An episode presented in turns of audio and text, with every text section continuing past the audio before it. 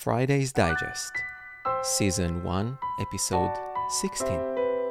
Today I would like to discuss how I use a second brain. So, first, let's understand what is a second brain, and for that, let me start with asking you a question. When you learn something new, do you ever write it down? Do you take photos to document what you've just learned? Most likely, in most instances, you don't. I'm pretty sure that about 80% of the things you learn, you never write down, you never document. Just think about it. That's 80% of the new knowledge you throw in the trash. And what do you do with the knowledge you have written down or took picture of? Do you ever return to read it? Can you even find it when you look for it years later? In most cases, you can't. Let's roughly estimate probably 80% of what you documented is not accessible anymore when you actually need it. And if it is accessible, it takes you a while to find it. So if we do the math, if you only write down about 20% of what you learn and can only access 20% of it, it means that you only retain about 4% of the new information. 4%. Just think about it. Because if you don't write it down, if you don't document, and if you can't access it, you're left with just 4%. It means that 96% of the things you learn go to waste. And this is exactly what makes the difference between people who retain the information and those who waste time searching for it. Let's discuss a few examples. Think of scientists. Okay, scientists go to a lot of lectures and attend conferences. If they can remember a lecture they attended and discussed the very thing they're having difficulty with nowadays in their lab, they can solve this difficulty, right? They can search their system and find the solution to their problem even years after and think about doctors remembering a rare treatment for a rare disease they stumbled upon years before. And now, when they see the patient, they can search their memory. And we'll talk about what is exactly their memory, but they can search their memory and find the treatment and provide it to their patients. Think about surgeons who apply a method they learned in the past and now they're able to do it to avoid complications.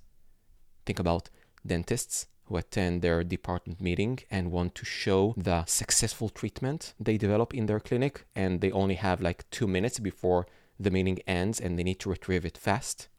And the list goes on and on. And this is just the professional context. What about teaching or preparing presentations? Just think about the last time you were asked to deliver a lecture or to teach, and now you need to build a new presentation, a PowerPoint presentation, and you know that you had this information before. You know that you took pictures. You know that you had the text before, but you're wasting hours over hours to find it. But if you document it well over the years, it will take you about 45 minutes to prepare a lecture. So now we understand the importance of retaining new knowledge, okay, to gather the information and to document well. But locating this information is just as important. We need a system that is accessible, that is user friendly, and fun to use.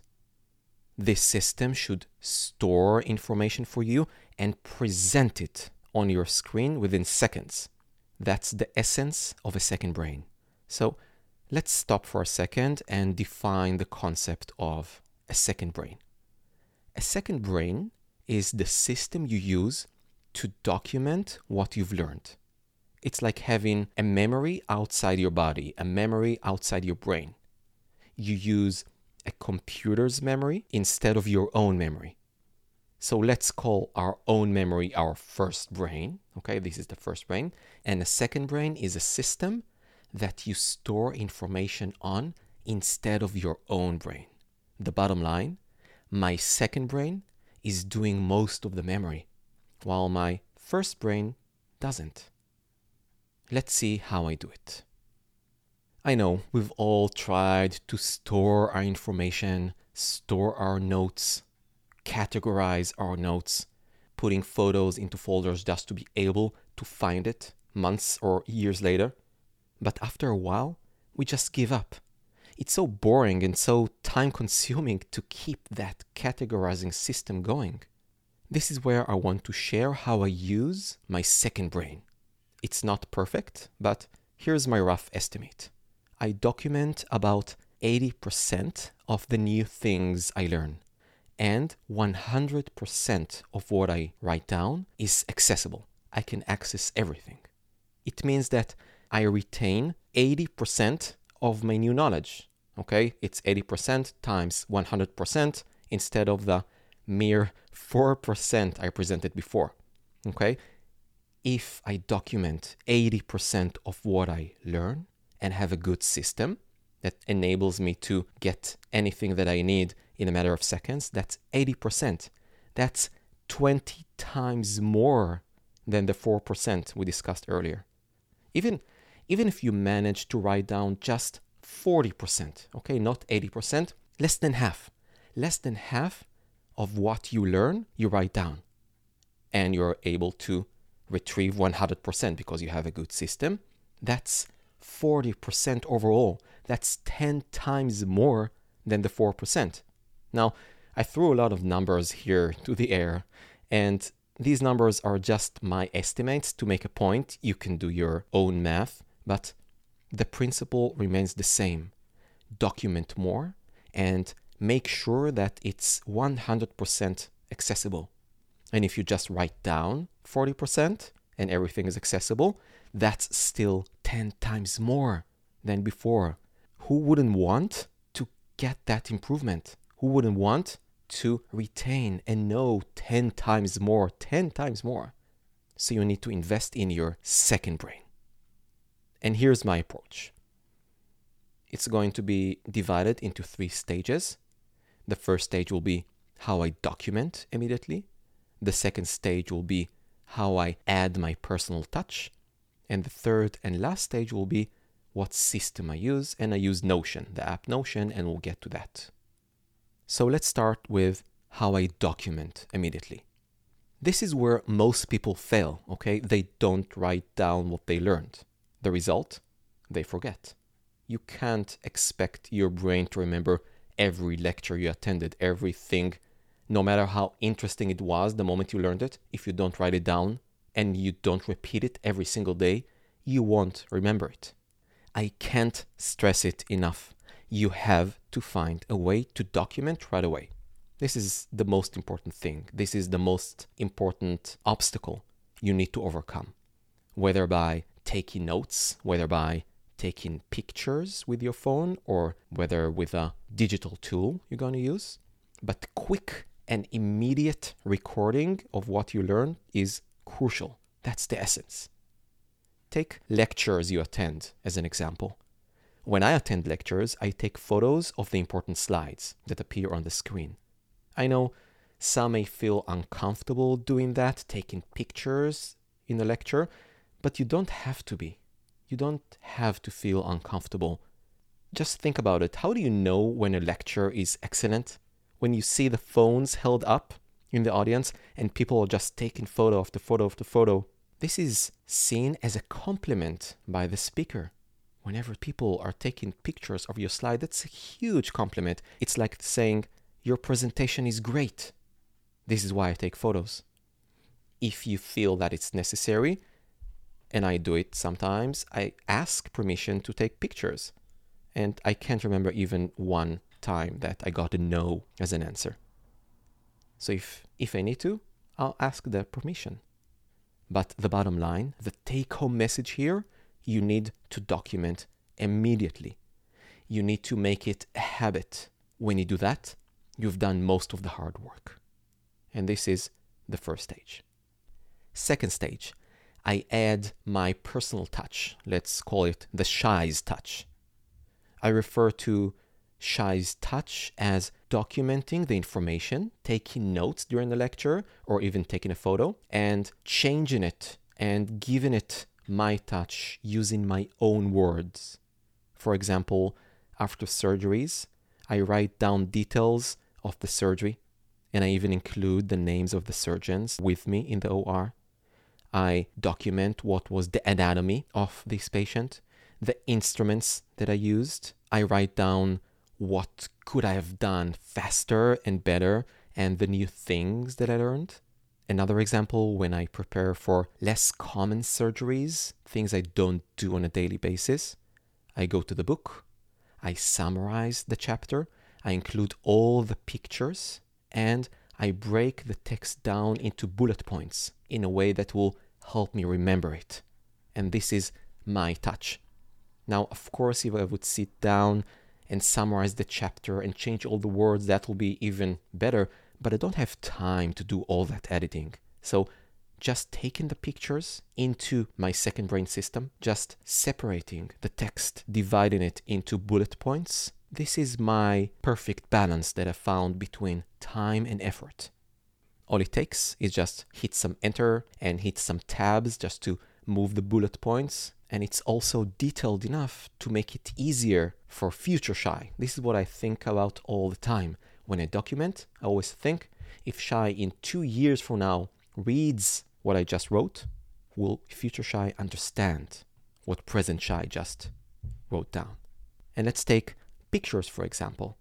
If I capture a picture on my phone, I immediately convert it to text. On iPhones, you have that icon. It's called live text. Is that icon on the bottom right corner? It's like a, a square with three lines in it. And when you press it, you can actually copy paste the text within the image. So I can take a picture of a slide and move it into my second brain system, into the app that I'm using.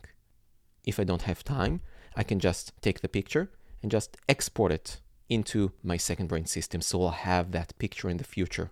But later on, I will add some tags, I will add some keywords to that picture so I'll be able to find it whenever I need it. Take home message. So, take home message of this point, the point of adding that personal touch, what I call the Shay's touch. Use your own words. You need to personalize your notes. Always think about how your future self will understand the notes written by your present self. Third point, and the last point, the actual app that I use. I use Notion, an app called Notion. It's installed on my laptop, on my tablets, on my phone. The essence of any good system is a system that is quick, user friendly, and has excellent search capabilities. If you can't search well in the app, it's no good if you take handwritten notes as an example, for those of you who write down, you can't search it later. Okay? Of course, you can scan it, and if you scan it, some softwares will enable you to search the text, but you need to take the extra step to scan it. So, this is why I don't use handwritten notes. I go for a digital solution. And I tried so many apps over the years, about 20 years of trying applications, softwares on computers, on phones, on tablets that will enable me to develop my second brain, something to memorize for me and have the information accessible for me. I tried Roam, Obsidian, Evernote, OneNote, Google Keep, Microsoft Word, Microsoft Excel, Apple Pages, Apple Notes, GoodNotes, and of course Notion. Now, I still use some of the applications other than Notion, but none of these applications even come close to the capabilities and the fun using Notion. So, what do I like about Notion if I summarize it? It's user friendly, it's extremely reliable. It doesn't have all the unnecessary add ons, the bloated software that makes it slow it's accessible across all my devices. If I add something on my computer, it will be accessible immediately on all of my devices. It's free and it's fun to use. Now, there are downsides of using Notion. The main downside for me is its limited capability of functioning without an ongoing internet connection. Once you're offline, you can't access the rest of your notes. Now, this is a pretty rare situation for me not to be able to go online. So specifically, it doesn't bother me as much. But if you have that issue that you need to access your notes without relying on an internet connection, I would recommend going for another app. Obsidian is a great app that always keeps your information on your devices as well. But I use Notion. How do I input the information into Notion? Examples whenever I learn something new during my fellowship, I just add it to a list I have. It's a bullet point list that I call fellowship pearls, like the most important pieces of knowledge that I learned during my fellowship. And I actually do it on my phone. I just add bullet after bullet after bullet. I don't categorize, I don't add titles, subtitles. I know that I'll be able to search afterwards just by using the words. So I don't waste time on anything. I just add it to that very, very long list. If I prepare myself for surgeries and I want to summarize a book chapter or a manuscript, I dedicate a separate Notion page for it. And then I usually do it on my laptop and I include all the pictures and all the text, like I explained before, with the bullet points, etc., etc., just to make it more enjoyable and easier to learn afterwards. How do I retrieve information from my second brain, from my notion that acts as my second brain? Simple. I just hit Control P or Command P on my Mac, and that brings up anything from my database. Any word that I'll put into that search box will search my entire database database of surgeries, manuscripts, newsletters, everything I wrote down inside Notion. The best part? It's completely free. Notion is a free software. How do you install it? So you can go to my newsletter version to get that direct link. The link to my newsletter is uh, in the description of this podcast below. After you download the app, you can choose the plan that you want to use. You can just go with a free plan. It, it is more than enough. If you're affiliated with any academic institution and you have an academic email, you can use the Plus plan for free. It's a plan that usually requires you to pay a monthly fee, but if you are affiliated with academics, you can get the Plus plan for free. This is what I use. Take home message. You need to choose an app that is both easy and enjoyable to use. I highly, highly recommend Notion because it's so effective and it's so simple to use. And this is how I use my second brain system. I hope that helped. With that, we'll end today's podcast. I hope you enjoyed it. See you next week.